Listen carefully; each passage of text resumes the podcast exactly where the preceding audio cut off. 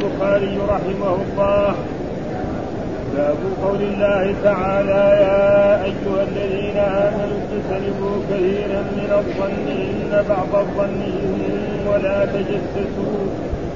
قال حدثنا عبد الله بن يوسف قال أخبرنا مالك عن ابن الزناد عن الأعرج عن أبي هريرة رضي الله عنه أن رسول الله صلى الله عليه وسلم قال إياكم والظن فإن الظن يكذب الحديث. إياكم والظن لا إياكم والظن فإن الظن يكذب الحديث. إياكم والظن فإن الظن يكذب الحديث ولا تحسسوا ولا تجسسوا ولا تناشدوا ولا تحاسدوا ولا تباغضوا ولا تدابروا وكونوا عباد الله إخوانا. باب ما يجوز من الظن. قال حدثنا سعيد بن عفير قال حدثنا الليث عن عقيل عن ابن شهاب عن عروة عن عائشة قالت عن عائشة قالت قال النبي صلى الله عليه وسلم ما أظن فلانا وفلانا يعرفان من ديننا شيئا. قال الليث كان رجلين من المنافقين. قال حدثنا يحيى بن بكير قال حدثنا الليث بهذا وقال دخل علي النبي صلى الله عليه وسلم يوما وقال يا عائشة ما أظن فلانا وفلانا يعرفان من ديننا الذي نحن عليه. باب ستر المؤمن على نفسه. قال حدثنا عبد العزيز بن عبد الله قال حدثنا إبراهيم بن سعد عن ابن أخي عن ابن أخي بن شهاب عن ابن شهاب عن سالم بن عبد الله قال سمعت أبا هريرة يقول سمعت رسول الله صلى الله عليه وسلم يقول كل أمتي معافى إلا المجاهرين وإن من المجاهرة أن يعمل الرجل بالليل عملا ثم يصبح وقد ستره الله فيقول يا فلان عملت البارحة كذا وكذا وقد لا يستره ربه ويصبح يكشف ستر الله عنه. قال حدثنا مسدد قال حدثنا أبي عوانة عن قتادة عن صفوان عن صفوان بن محرز أن رجلا سأل ابن عمر كيف سمعت رسول الله صلى الله عليه وسلم يقول يقول في النجوى قال يدعو أحدكم من ربه حتى يضع كنفه عليه فيقول عملت كذا وكذا فيقول نعم ويقول عملت كذا وكذا فيقول نعم فيقرره ثم يقول إني سترت عليك في الدنيا فأنا أغفرها لك اليوم. باب الكبر وقال, وقال مجاهد هاني عطفه مستكبرا في نفسه يطفه رقبته. قال حدثنا محمد بن كثير قال أخبرنا سفيان قال حدثنا معبد بن خالد القيسي عن حارثة بن وهب الخزاعي عن النبي صلى الله عليه وسلم قال ألا أخبركم بأهل الجنة كل ضعيف متضاعف لو أقسم على الله لأبره. ألا أخبركم بأهل النار كل رجل جواب مستكبر. وقال محمد بن عيسى قال حدثنا هشيم قال أخبرنا حميد الطويل قال حدثنا أنس بن مالك قال كانت الأمة من إماء أهل المدينة لتأخذ بيد رسول الله صلى الله عليه وسلم فتنطلق به حيث شاء. أعوذ بالله من الشيطان الرجيم. بسم الله الرحمن الرحيم. الحمد لله رب العالمين والصلاة والسلام على سيدنا ونبينا محمد وعلى آله وصحبه وسلم أجمعين. باب يا أيها الذين آمنوا اجتنبوا كثيرا من الظن إن بعض الظن إثم ولا تجسسوا. يقول باب آه ثم بعد ذلك يا أيها الذين آمنوا. وقد مر علينا غير ما مر أن عبد الله بن مسعود الصحابي الجليل يقول إذا سمعت الله يقول يا أيها الذين آمنوا فأصغ سمعك إليه إما أن تؤمر بخير أو تنهى عن شر. هذا عادة القرآن وأسلوب القرآن ولا يوجد هذا إلا في السور المدنية لا يوجد في السور المكية يا أيها الذين آمنوا أبدا. فيقول يا أيها الذين آمنوا يا أيها الذين صدقوا الله اجتنبوا. هذا نهي دحين مرات ما يأمر بإيه بأمر اجتنبوا كثيرا من الظن اجتنبوا كثيرا من الظن. ايش معنى الظن؟ ان الانسان يعني يظن الانسان آه عدم الخير بشرط ان الناس الطيبين يعني المسؤولين الحال، الرجل المسؤول الحال المسلم الطيب الواظب على فلا انسان يظن، ولا كذلك لا يظن باهله ولا باخوانه ولا باقاربه. ليه؟ قال ان بعض الظن اثم، ان بعض الظن قد يظن الانسان شر وهو من ان يظن هذا. ثم بعد ذلك يقول ولا تجسسوا. التجسس يكون بالعين، وفي حديث تقدم لنا لا تحسسوا ولا تجسسوا. إذا التحسس غير والتجسس غير. فيقول فالتحسس معناه يكون بالحواس كلها، يعني بالحواس الثلاث. التحسس يكون بالحواس، يكون بالعين نعم، ويكون بالأذن نعم، ويكون كذلك باليد نعم. وأما التجسس لا، يكون بالعين بس. ها ولذلك من ذلك يسمى الجاسوس. الجاسوس إيه؟ لما يدخل بلد يشتغل بإيه أكثر ما يكون؟ يشتغل بعينه. وأما التحسس فيكون يستمع لناس يتكلمون ها نعم هذا. ف لا يقولوا هنا ولا تجسس. في حديث تقدم لنا قال إنه إيه ولا تحسسوا ها. فالتحسس هنا. ومن ذلك قول الله تعالى لإخوة يعقوب عليه السلام لأولاده اذهبوا فتحسسوا من يوسف. التحسس التحسس إيه؟ يدخل في البلد يسمع ناس ويشبه في البلد ايش كذا كذا كذا ها، ويقدر ياخذ خبر عنه. واما التجسس لا، يكون بايه بالعين. وهذا كله ممنوع. ولذلك قال هنا يعني ذكر معنى ونحن نقراه عشان هذا. قال واصل هذه الكلمه التي بالمهمله من الحاسه هي احدى الحواس الخمس، وبالجيم من من الجسم بمعنى اختبار الشيء باليد، اختبار الشيء باليد وهي احدى الحواس كذلك، فتكون التي بالحاء أحم عم. وقال إبراهيم الحرب هي بمعنى واحد. وقال ابن الأنبار ذكر الثاني للتأكيد بقولهم بعدا وسحقا. بعضهم يقول التحسس والتجسس كله بمعنى واحد، ولكن بعضهم يفرق بين ذلك ها ها. وبالجيم البحث عن عوراتهم، وبالحاء استماع حديث القوم. بالحاء تحسسوا يعني استمع حديثهم. وهذا رواه الأوزاعي عن يحيى بن أبي كثير أحد صغار التأويل. بالجيم البحث عن بواطن الأمور، وأكثر ما يقال في الشك. وبالحاء البحث عما يدرك بحاسة العين والأذن. ورجح هذا القرطبي. وقيل بالجام تتبع الشخص لأجل غيره، بالحاء تتبعه لنفسه، وهذا اختيار ثالث. ويستثنى من النهي عن التجسس ما لو تعين طريقا إلى إنقاذ نفسه من الهلاك، مثلا كأن يخبر ثقة لأن فلانا أخا خلا بشخص ليقتله ظلما أو بامرأة ليزني بها. فهذا إذا قيل ذلك لازم يبحث عن هذا حتى يعني تحدث. ويشرع في هذه الصورة التجسس والبحث عن ذلك حذرا من فوات الشبهات، يروح يقتلها أو يروح يقع في الزنا. ونقله النووي عن الأحكام السلطانية وللمعروف واستجازه، وأن كلامه ليس المحتسب ها وليس أمر المحتسب. إيش المحتسب معناه عند العلماء؟ الآمر بالمعروف والنهي عنه. ولا يزال إلى الآن في بعض البلاد يسمى يعني في نجد يسموه محتسبا ها يعني أول قبل المحتسب. المحتسب معناه الآمرين بالمعروف والمسؤولين عن إيه الأمر بالمعروف والنهي عن المنكر والقيام بخدمة، هذا يسمى هذا معناه المحتسب. فيقول هنا يعني إياكم الظن فإن الظن أو ولا تحسسوا ولا تجسسوا. فالتحسس أن يكون يعني أعم، والتجسس يكون بالعين. ولا تتناجشوا. التناجش أن يزيد في السلعة وهو لا يريد الشراء، إنما يريد يغر غيره ها؟ يعني يروح يشوف في السلعة في السوق يزيد فيها وهو ما يبغى يشتريها، عشان مثلا كانت بعشرة تصير بأربعين، بعدين هو ها ينسحب ويروح يشتريها واحد فيصير إيه وهي ما تسوى. وهذا قد يفعله كذلك أهل ال... يعني الضلالين. الضلال يفعل كذا، يكون سلعة لهم شركة هم فيها، فهذا يزيد وهذا يزيد. يجي واحد ما يعرف السوق نعم يقول والله هذول ما كانت طيبة، هذول ما يزيد، هذول أهل السوق. فيروح يزيد بعد ذلك يتخلوا وتقع عليه، فيشتريها مثلا بعشرين ولا بأربعين وهي ما تسوى إلا عشرة أو خمسة عشر. وكثير خصوصا أصحاب السيارات يعني تبيع السيارات هذه أبدا ها كثيرا يعني. ما نسمع مرات يشتري سيارة هي يعني يكون مؤامرة بينهم. فهذا كله ولذلك هذه الأشياء كلها طريقة أخذ المال بطريق غير شريف لا يجوز صاحبه أبدا. ربنا يجيب مصائب ويضيع هذا المال، شيء معروف يعني ها. يبيعوا عند طول السنين سيارات فقرهم لأنه فيها الغش، فيها الكذب وفيها الخيانة. وهذا معناه التناجش ها، يزيد في السلعة وهو لا يريد الشراء إنما ليغر غيره. ولا تحاسدوا. الحسد معناه برضو النهي عن الحسد. إيش؟ تمني زوال النعمة عن الغير.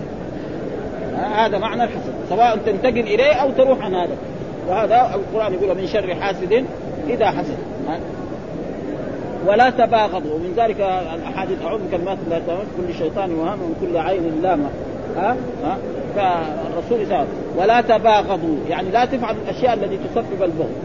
لا تباغضوا يعني لا تفعلوا الأشياء التي تسبب. ولا تدابروا، كذلك لا تدابروا معناه لا يدبر أحدكم عليه، يعني رجل يكون بينه وبين شخص ما فإذا رآه جاي من هذه يتركه يروح للجهة الثانية. لا ها بل المسلم إذا كان حصل بينه وبين أخ مسلم له شيء فله أن يهجره ثلاثة أيام، يعني هذا من سماحة الإسلام ومن يسره أنه لك أن تهجر أخاك المسلم ثلاثة أيام. مثلا حصل بينك وبين أخ لك مسلم موضوع دنيوي أو أشياء يعني للنفس، فلك أن تهجره اليوم الأول واليوم الثاني واليوم واليوم الرابع إذا قابلته تسلم عليه، فإذا سلمت عليه أنت خرجت من المسؤولية، وإذا هو لم يرد عليك فيكون هو، وهذا يعني لا تدابر. ثم بعد ذلك وكونوا عباد الله إخوانا، وكونوا هذا كذلك أمر من الرسول من الرسول صلى الله عليه وسلم يا عباد الله. عباد الله هذا إيه؟ ويجوز أن يكون يعني خبر ما في شيء، كونوا يا عباد الله إخوانا. إخوانا هو كونوا إخوانا، إخوانا هو الخبر، لا كونوا إخوانا. عباد الله هذا منادى، كونوا كان اسمها فعل أمر، وعبادة يا عباد الله إخوانا. الرسول يأمر بهذه الأشياء ويحذر من هذه الأشياء، فنهى أحذر إياكم والظن، وقلنا إياكم هذا منصوب بفعل محذوف تقدير أحذركم، أحذركم كان أصلا ثم حذف الفعل فصار إيه إياكم، انفصل الضمير. والظن أن يظن بالناس الذي يعني فيهم الخير، وأما لو ظن بالناس الذي هم السوء أو في أسباب فله ذلك. وهذه كل الأشياء هذه الأحاديث تقدمت إيه في البيع، ها أه؟ ولكن دحين يكررها الإمام البخاري لأنه هو إيه بيقرأ في إيه كتاب الآداب. ومن آداب الإسلام ومن آداب المسلم أنه إيه لا يحسد إخوان المسلمين، نعم، ولا يعني يتجسس عليه ولا يتحسس عليه، فلذلك يجيبها فيها. وإلا هذه الأبواب هذه الأحاديث راحت هناك في البيوع كان، ها أه؟ فهو يجيبها الليل، لأن الكتاب اللي نحن نقرأه كتاب الآداب في صحيح البخاري، وهذا من آداب الإسلام. فهو كل حديث فيه آداب إسلامية يبغى يجيبه في صحيحه ويحطه منه هو عشان نستفيد منه ونقرأه و... و... ونعمل هذه. ثم ذكر باب ما يجوز من الظن. هناك في هذا الحديث الذي تقدم لنا نهى عن الظن. هناك في بعض المرات قد يلزم أن الإنسان يظن بأهل السوء شرا. هنا قال هناك قال إياكم والظن، معناه إيه احذروا الظن. إياكم والظن معناه أحذركم الظن السوء. وهنا يقول باب ما يجوز من الظن. فإذا هناك في مرات قد يجوز، فإذا شخص كافر أو شخص مشرك أو رجل عاصي يرتكب الفواحش فإذا ظن الإنسان به أشياء، نعم، والإنسان الذي يدخل في محلات التهم، مثلا رجل يدعي أنه طيب يروح يدخل محل محل الذي يعني يستعمله الخمر الخمر أو المخدرات أو غير ذلك، أو محل مثلا للمنساة للزنا، إذا ظن الناس به هذا يكون هو الجاني على نفسه، وهذا يلزم أن نظن به. ف... والدليل على ذلك الحديث الذي ساقه الإمام البخاري رحمه الله تعالى باب ما يجوز من الظن، يعني في الكفار وفي المشركين وفي العصاة إذا كان يعني اتخذوا الأشياء الذي يجعلهم يظن بهم. مثال ذلك قال باب ما يجوز كذا للنسفي ولأبي ذر عن كشميني وكذا في ابن بطال، وفي رواية للقابسي والجرجاني ما يكره وللباقين ما يكون، والأول أبو إسحاق ما أظن. إيش الدليل؟ الحديث هذا حدثنا سعيد بن عفير قال حدثنا الليث عن عقيل عن ابن شهاب عن عروة عن عائشة، وعروة هو عروة بن الزبير أحد الفقهاء السبعة، عن عائشة وهي زوج النبي صلى الله عليه وسلم أمهات المؤمنين قالت قال النبي صلى الله عليه وسلم ما أظن فلانا وفلانا يعرفان من ديننا شيئا، ما أظن فلانا وفلانا يعني أشخاص من المنافقين، ها. ويقول الحافظ يعني ما ما عرف اسمه، وهذا ما في حاجة. نحن مقصودنا أن الرسول ظن إيه، الرسول يقول ما أظن، مع أنه هنا قال إياكم والظن، لما الرسول ما يتنادى، ها. فإذا الظن السوء بإيه الناس البطالين، ها، أهل الشر، فإذا ظن بهم السوء كما يقال. وأما الناس الطيبين أو المستور، الشخص المستور فلا إنسان لا يصح له أن يظن به ظن السوء. ما أظن فلانا وفلانا يعني ذكرهم بأسماء فلان كذا كذا، ها. مثلا لو قال عبد الله بن أبي بن سلول سلام سليم، لأن هذا منافق كان معروف رئيس وفلان يعرفان من ديننا شيء لا يعرفان من. قال الليث وكان رجلين من المنافق، هذا كلام من إيه؟ من الليث أحد الرواة. والليث يعني أحد المحدثين وأحد يعني جاء إلى هذه المدينة ودرس عند الإمام مالك رحمه الله تعالى ثم عاد إلى بلاده مصر وأصبح إمام من الأئمة. ولذلك دائما يقول حدثنا الليث حدثنا الليث ها إمام من أئمة الحديث. فهنا يقول يعني تأويل الليث بعيد ولم يكن النبي يعرف جميع المنافقين وكذا قال. وقال الحديث لا يطابق الترجمة لأن في الترجمة إثبات الظن وفي الحديث لأن في الترجمة إثبات الظن وفي الحديث نفي الظن. يعني هنا قال ما يجوز من الظن. هذه الترجمة ترجمة وباب لفظان مترادفة. يقول مرة هذا هذا الحديث في ترجمة كذا وكذا أو في باب كذا وكذا هو بمعنى واحد. إيش الترجمة؟ ما يحط عنوان قبل الحديث. العنوان هذا هو يسمى ترجمة ويسمى باب ويسمى فصل مثلا. فهنا ما يجوز من الظن. هنا يقول ما أظن فلانا وفلانا نفي هذا. فإيش يعني كيف؟ قال لا المسألة واحدة يعني ما فيه الحديث لا يد لأن في الترجمة إثبات الظن وفي الحديث نفي الظن. والجواب أن النفي في الحديث لظن النفي وأن النفي في الحديث لظن النفي لا لنفي الظن. لظن النفي لظن النفي يعني ما أظن فلان وفلان لأنه كانوا كان من المنافقين فظن فيهم هذا الظن لأنه إيه آثار عليهم تدل على أنهم غير هذا فلا يصير إيه. وحاصل الترجمة أن مثل هذا الذي وقع في الحديث ليس من الظن المنهي عنه لأنه في مقام التحذير من مثل ذلك كان حاله كحال الرجلين. والنهي إنما هو عن ظن السوء بالمسلم السالم في دينه وعرضه. ها وأما ظن إذا ظن بالكفار أو ظن بالمشركين فهذا. وقال ابن عمر آه إنا كنا إذا فقدنا الرجل في عشاء الآخرة أسأنا به الظن. يقول يعني مما يستدل بذلك أن عبد الله بن الخطاب يقول كان إذا فقدنا إنسان في العشاء الآخرة ما شفناه في المسجد صلى آه أسأنا الظن به. معناه إن إيه بلكي مريض أو أو منافق. هذا معنى ها كذا كان. وهذا دحين لو يطبق على المسلمين في عصرنا هذا خطير جدا. بعض المسلمين ما يمكن ما يحضر المسجد أبدا ولا يعرف المسجد بس إنما يعني حتى الذي لا يصلون يجي يوم الجمعة يصلي. هذا كثير البلاد الإسلامية هذا. حتى اللي ما يصلي يوم الجمعة يحصل لكن غيرها قد ما يصلي الظهر ولا يصلي العصر. وهؤلاء إذا ظن بهم ظن السوء هذا استحقاق. والصلاة لها شأن في الإسلام عظيم جدا.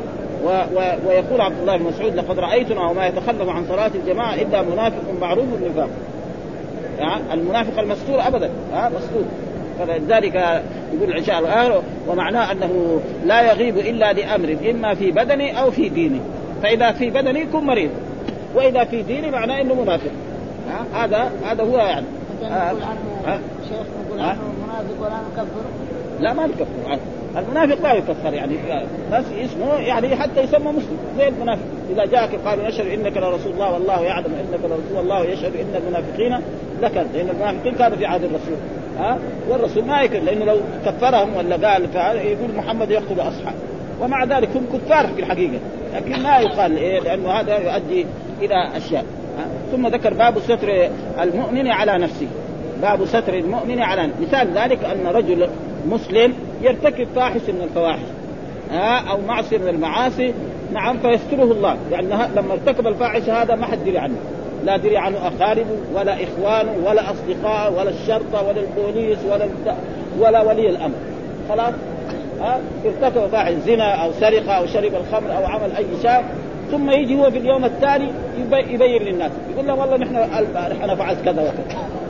ها هذا خطير جدا. ربنا سترك البارح عند تيجي تمتحن فالإنسان ما يفعل هذا. فإذا ربنا ستره فهذا من ستر الله للمسلم.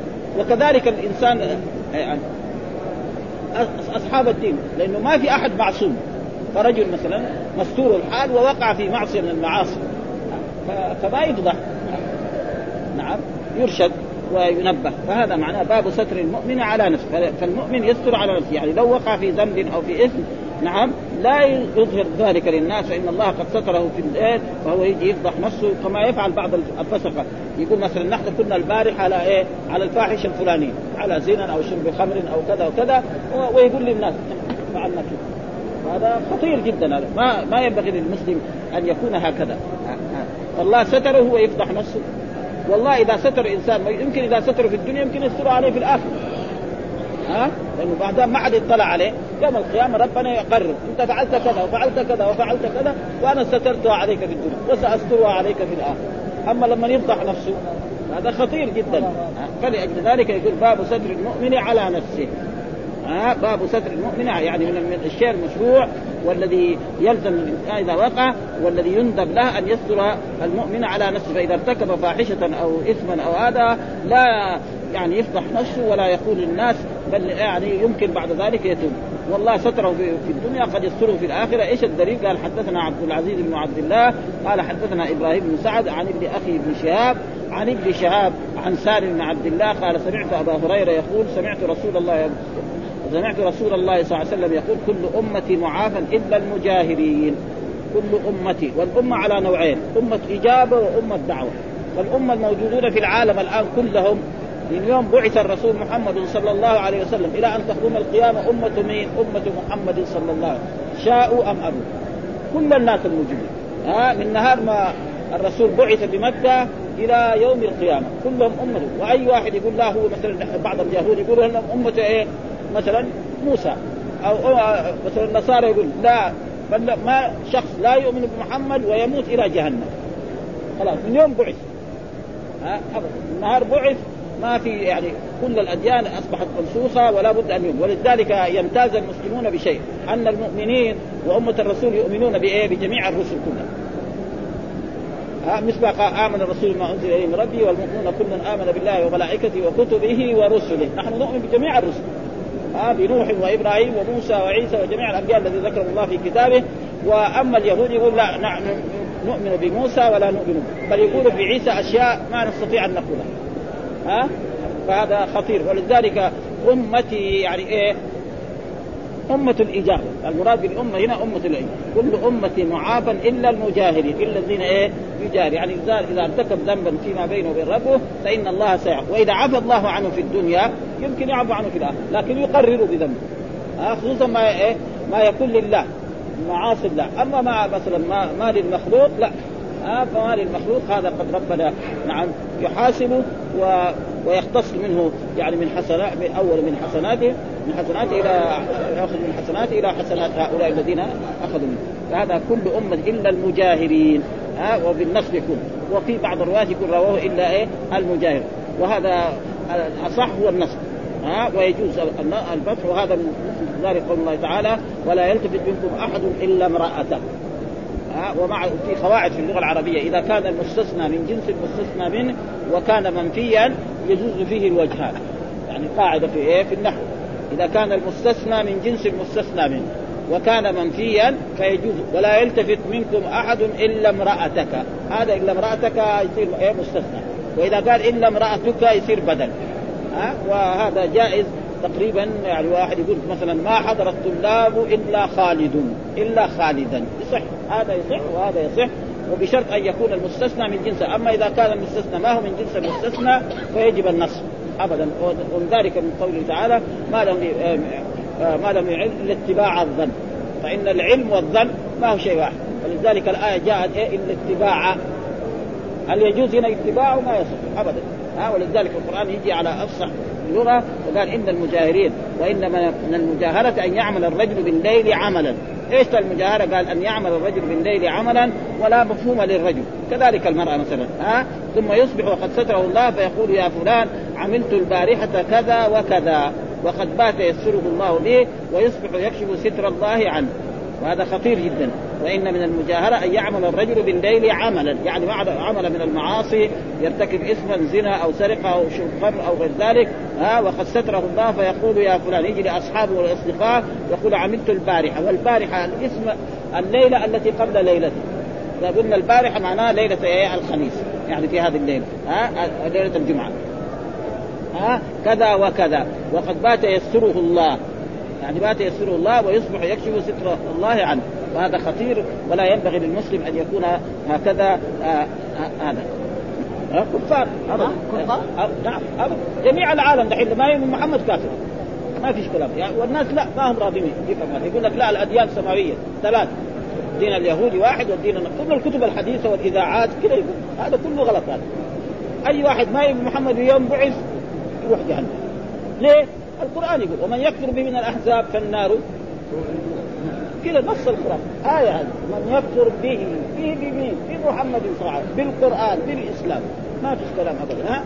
وكل ما يقال في الكتب الحديثة وفي الإذاعات أن الأديان السماوية أو حرية الأديان ها زي حرية يعني ساير أي دين يبغى يساير لا إذا ساير أي دين لكن ما يدخل الجنة أبدا زي دحين الضجة اللي عملوها في الإذاعات ها ها سليمان رشدي هذا ما ألف كتاب بس نحن نبغى إيش قال هو تمام عشان يفهم تماما ها ساو ساو ضجة عليه نحن ما فهمنا الناس يقول إنه قال الرسول شيطان طيب هذا خطير إذا قال هذا معناه يرتد على الشيطان يقول الشيطان فكان هذه الأشياء يعني الصحافة حقتنا العربية تنقل هذا تنقل في في الصحف وفي الجرائد حتى كل واحد من طلبة العلم وكل واحد مكتب يبدو تشجع حتى يصير إيه تمام أما بس يهددوه مثلا الإيران يقول لك يهددوه لابد يقتلوه كده وهم عندهم حرية الأديان يعني هم ناس في الخارج حرية الأديان يبغى يصير يهودي يصير يهودي يبغى يعني واحد لو كان يمشي في الشارع عريان ما له مشكلة ها بس لا يتعرض مثلا يزني مع يتفق مع رجل ومع مرأة ويزني في الشارع في في محيطة يعني في أوروبا أبدا ما في شيء لكن بالقوة القانون يخالف أبدا يعني بعض الناس رأوا يعني في الحديقة في الحدائق يحصل إنه الزنا ما دام هو متفق معاه ما له البوليس ما له شغل لكن يقرأ يمسكوه ها ليه لأنه إيه في حرية خلاص زي ما تبغى ساي أنت ها بس لا تتعرض إيه بالقوة هذا آه يعني أشياء يجب إيه أن تكون وأي وأي واحد من هذا يقول كذا وكذا. الحديث الثاني برضو حدثنا مسدد قال حدثنا أبو عوانة عن قتادة عن صفوان ابن محرز محرز أن رجلا سأل ابن عمر يقول الحافظ أن صفوان ابن محرز هذا ما له حديث في البخاري إلا هذا الحديث وهو حديث آخر يعني حديثين يعني شوف يعني الحافظ كيف دارس هذا الكتاب إن رجلا سأل ابن عمر كيف سمعت رسول الله صلى الله عليه وسلم يقول في النجوى ها ها في النجوى والنجوى يختلف النجوى معناه كلام يعني في نجوى, نجوى إنسان يجي بإنسان ويكلمه في حضور فهذا نجوى ها قالوا تناجيتم فلا تتناجوا بالاسم والعدوان ومعصية الرسول وتناجوا بالبر والتقوى واتقوا الله الذي إليه تحشرون ها ها فهذا من التناجي ف فهو دحين سأل على أشياء النجوى محمد يجري خالد ويوشش في أذنه هذا يسمى نجوى لكن هنا يريد النجوى التي بين العبد وبين ربي ها يريد النجوى التي بين العبد وبين ربي يوم القيامة يأتي الله بالعبد ويذكر بذنوبه فعلت كذا يقول نعم يا رب فعلت كذا فعلت كذا فعل... يعترف بذنوبه كلها أه؟ بعد ذلك نعم يضع كنفه يعني كنفه معناه سترة ها أه؟ أه؟ أه؟ فيقول عملت كذا وكذا فيقول نعم فيقول عملت كذا وكذا فيقول نعم فيقول فيقرر ثم يقول إني سترت عليك في الدنيا فأنا أغفر هذاك اليوم أه؟ وقد جاء في أحاديث يعني مرت علينا برضو في دراستنا أن رجلا يأتي يوم القيامة ويؤتى بذنوبه صفائح كثيرة وتحط في الميزان فهذا ثم بعد ذلك يكاد يؤمر به إلى النار فيقول الله لو إن لك عندنا لحسنة فيؤتى ببطاقة فيها لا إله إلا الله محمد رسول فيقول يا ربي ما تعمل هذه البطاقة بالسجلات هذه السجلات كثيرة كثيرة قالوا لا إن لك فتوضع هذه البطاقة في كفة الميزان وترجع كلها تنزل أسفل وترجع الكفة فأراد أن يقول لذلك التوحيد هو أهم شيء فالإنسان إذا كان موحدا فبقي الأعمال الأعمال هذه على كل حال إذا مات إنسان وهو مصر على الذنوب وعلى المعاصي فهو تحت مشيئة الرب إن شاء عذبه وإن شاء غفر له أو شفع به نبيه محمد صلى الله عليه وسلم أو غيره من الشفعاء على كل حال فيقول ما يقول في يدنو أحدكم من ربه يعني يوم القيامة حتى يضع كنفه يعني ستره عليه فيقول عملت كذا وكذا فيقول نعم يقول عملت كذا وكذا فيقول نعم فيقرر ثم يقول إني سترت عليك الدنيا وأنا أغفرها لك في الآخرة ها أه؟ وجاء في حديث يعني في حديث يعني وصل من ورد وورد في الأمر بالستر حديث ليس على شرط البخاري وهو حديث ابن عمر اجتنبوا هذه القاذورات التي نهى الله عنها ومن ألم بشيء منها فليستتر بستر الله ها أه؟ من ألم بشيء من هذه القاذورات يعني القبائر فليستتر بستر الحديث أخرجه ولكن هذا الحديث ما هو على شرط البخاري لأن البخاري له شروط صحيحة لا يمكن يضع حديث إلا يعني يستوفي الشروط التي هي هذا وفيه ضرب من آآ آآ قال ابن الطاو في الحياة قال ابن بطال في الجهر بالمعصية استخفاف بحق الله ورسوله وبصالح المؤمنين، يعني هو يسايب ويروح إيه يعني يظهر نفسه. وفيه ضرب من العناد لهم، وفي, وفي الستر بها السلامة من الاستخفاف لأن المعاصي تذل أهلها، ومن إيه ومن إقامة الحد عليه إن كان فيه حد، ومن التعذير إن لم يوجب حدا، وإذا تمحض حق الله فهو أكرم الأكرمين ورحمته سبقت غضبه، فلذلك إذا ستره في الدنيا لم يفضحه في الآخرة. وهذا يعني يعني بشارة عظيمة. أي إنسان مثلا ارتكب معصية فما فضحه الله في الدنيا قد إيه يوم. وقد استشكلت مطابقته للترجم من أنه من من جهة أنه معقودة لستر المؤمن على نفسه، والذي في الحديث ستر الله على المؤمن. فإذا كان الله ستر على المؤمن ها إذا أنت تصبر على نفسك من باب أولى وأحرى إذا كان حصلت منك شيء، والأحسن أنك تتوب. ها نسمع قال وسارع إلى مغفرة من ربكم وجنة العرض والسماوات والأرض عدة المتقين الذين ينفقون في السراء والضراء والكاظمين الغيظ والعافين عن الناس والله يحب، والذين إذا فعلوا فاحشة أو ظلموا أنفسهم ذكروا الله واستغفروا لذنوبهم ومن يغفر الذنوب إلا الله ولم يصروا على ما فعلوا.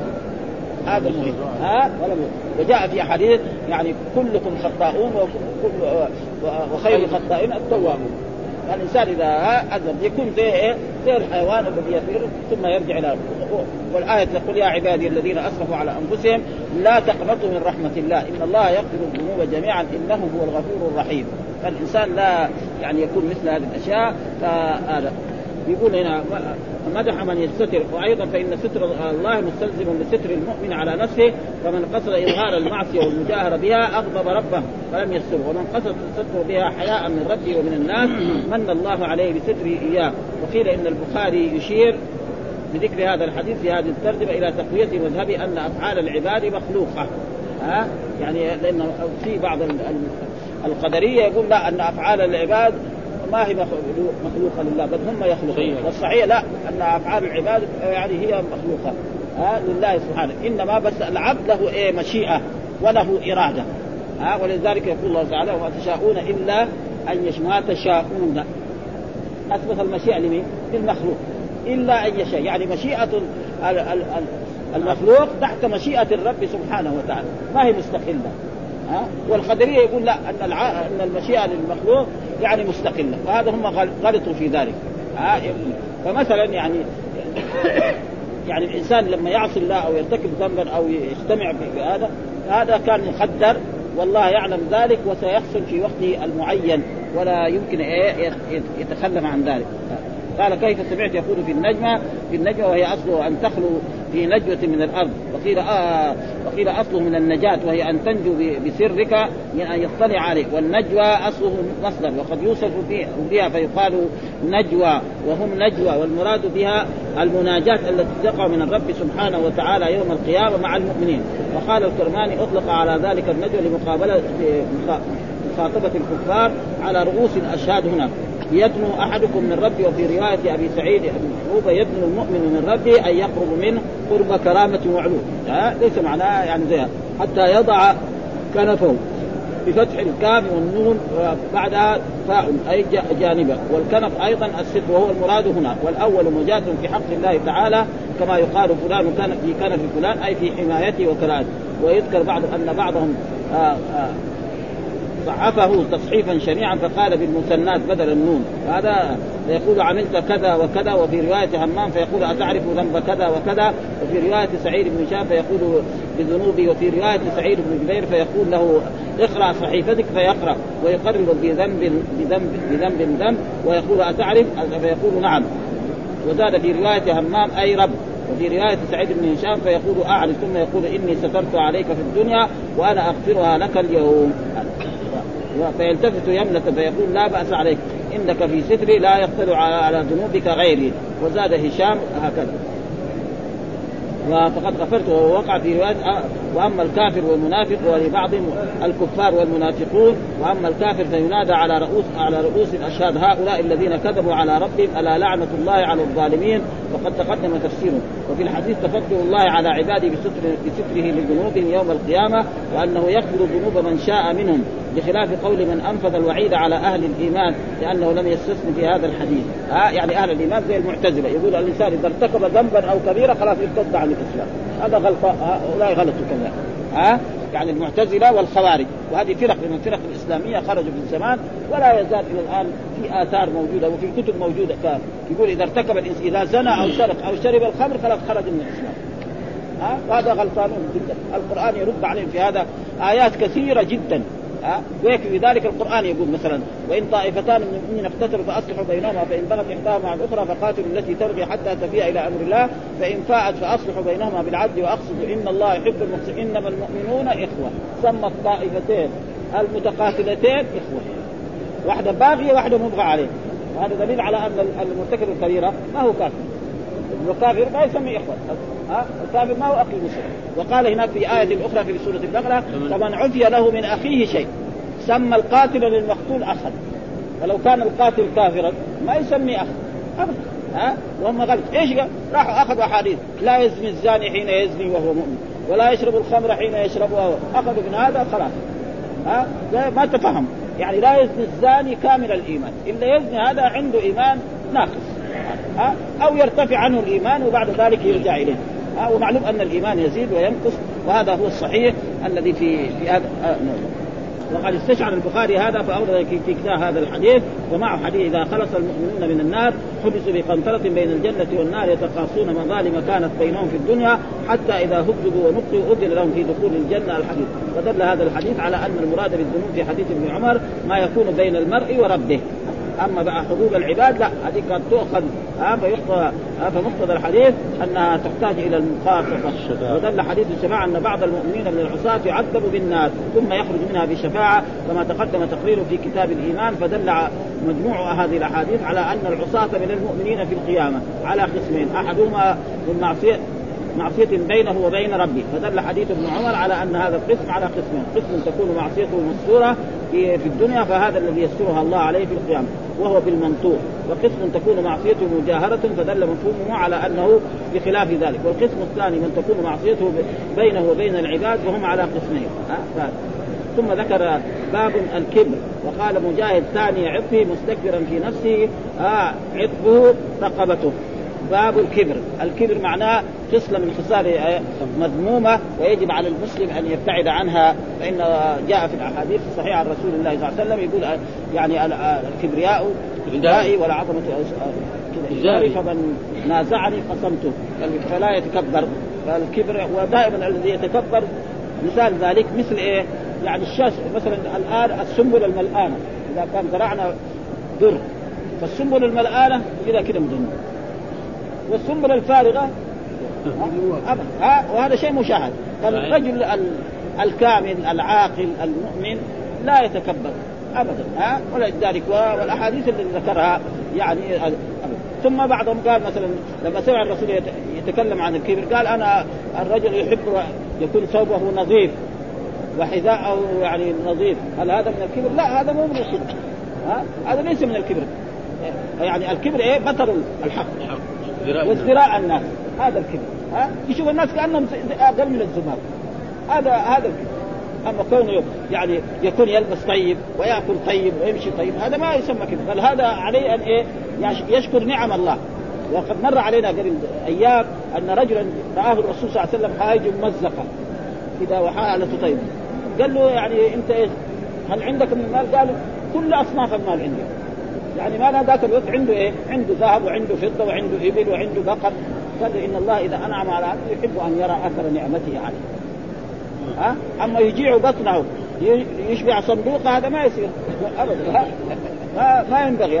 فإذا كان هذا فلذلك الكبر هو قال مجاهد ثاني عطفه، ها لأنه ذكر هناك ثاني عطفه ما إيش العطف أنا رحتيه فليش كده يتمايل من هنا ومن هنا، فهذا تقريبا هذا يعني هذا الكبر. فالإنسان ما يكون كذا بل يكون متواضع، ويكفي ذلك الحديث الذي ساقه في هذا الباب أن رسول الله صلى الله عليه وسلم جارية أمة من الإماء تأخذ بيد رسول الله صلى الله عليه وسلم ولا تترك يده وتقول له أنا بدي والله لي حاجة مثلا في في أبيار علي ولا في عروة، يمشي معها الرسول إلى إلى حاجة. ها أساس الكبار والعظماء والحكام الكبار المتكبرين ما يقبل كلام مرأة وتوقف في الشارع حتى، ها أه؟ أه؟ فرسول الله صلى الله عليه وسلم بيعطينا دروس يعني فرجل طالب العلم أو هذا يعني لابد يكون مسؤول. إذا سئل عن مسألة علمية وهو يعرف لازم يجاوب، خصوصا في عصرنا هذا. هذا نظرية عصر الناس الأولين، كان العلماء كثيرون ها، فإذا سئل يقول له روح لفلان معلش. لكن عصرنا هذا مثلا طلبة العلم الموجودون الآن، فإذا جاء إنسان وسأل وهو يعرف يقول إيه، ما يعرف يقول لا أدري، خلاص لا يخاف من لا أدري أبدا ها، لا يخاف من لا أدري. فالعالم يجب على طلبة العلم وعلى العلماء، لأنه جاء في الأحاديث العلم ثلاث: آية محكمة وسنة متبعة ولا أدري، وأي إنسان يترك لا أدري تصاب نقد. وهذا كان يعني كثير من من المسلمين يحصلهم. نعم ها ها آية محكمة وسنة متبعة ولا أدري ولا أدري إيه ها ها وإذا قلت الله أعلم، الله أعلم ما أعجب ما أعجب ما أعجب من الله أعلم، هذا معروف ها يعني أبدا ولا يخاف.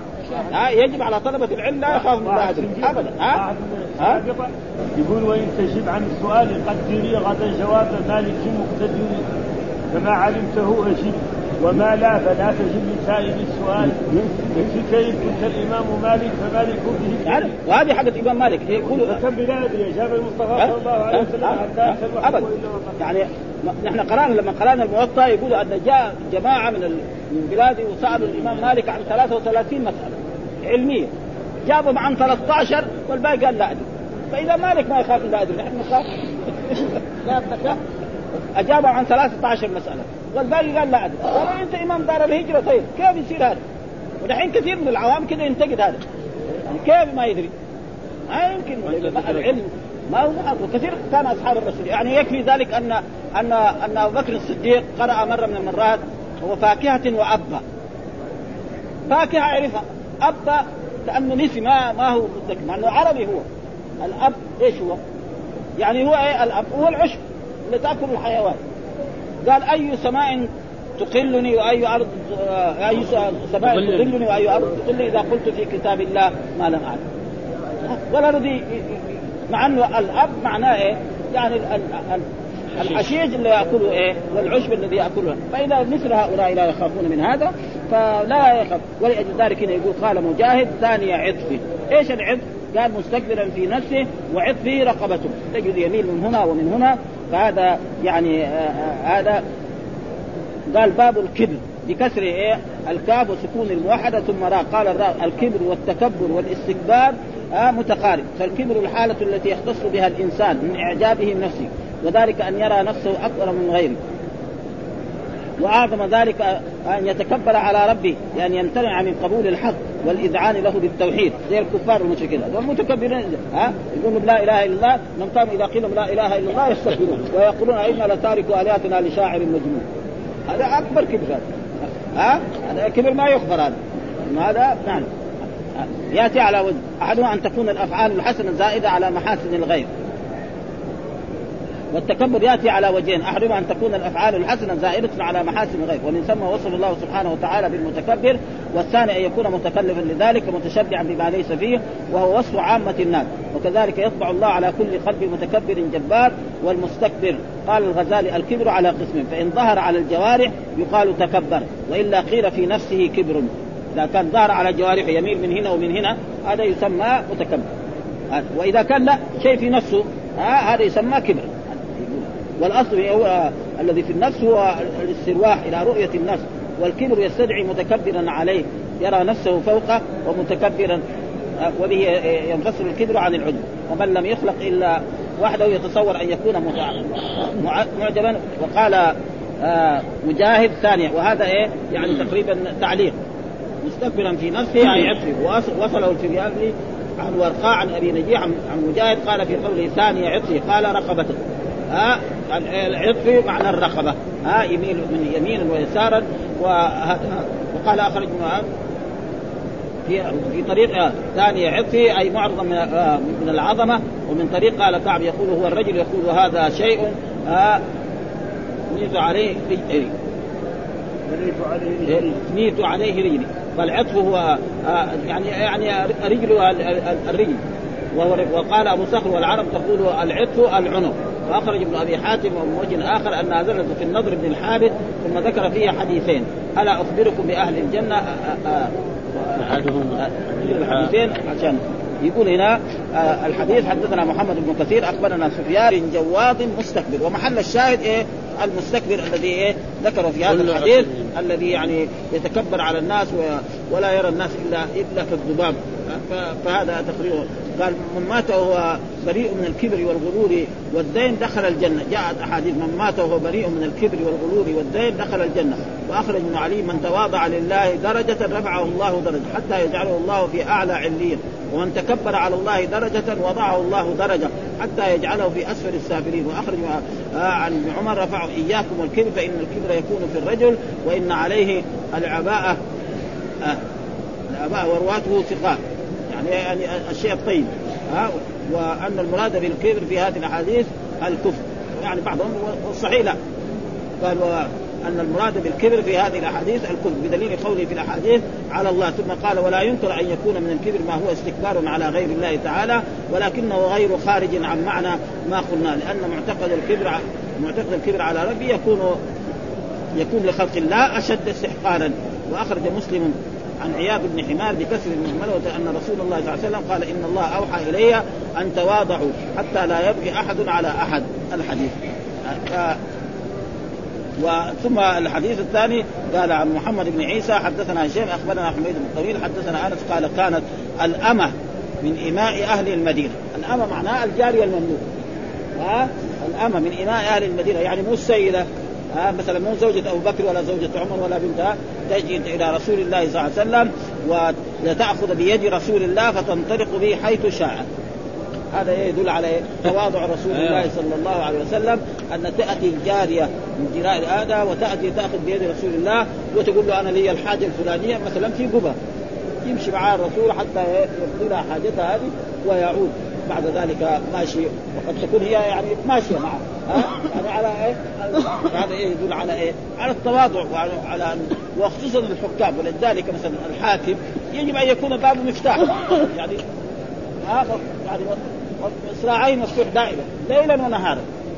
ويعني تقريبا يعني فيما يظهر انه بعض الحكام خصوصا في المملكه العربيه السعوديه في هذا يعني راعوه، يعني مثلا القضاة والحكام والأمراء تجد أبوابهم مفتوحة، يعني واحد يجي ساعة سبعة من الليل أو يتلي أبدا يلبوا دعوة ها يقول له أنا لي مشكلة فلانية فيستمعوا للمشكلة. بس في بعض المرات مثلا في بعض الأشياء يعني يجي يحكي للقضاة، القضاة ما يقبل، يقول له اكتب معروف.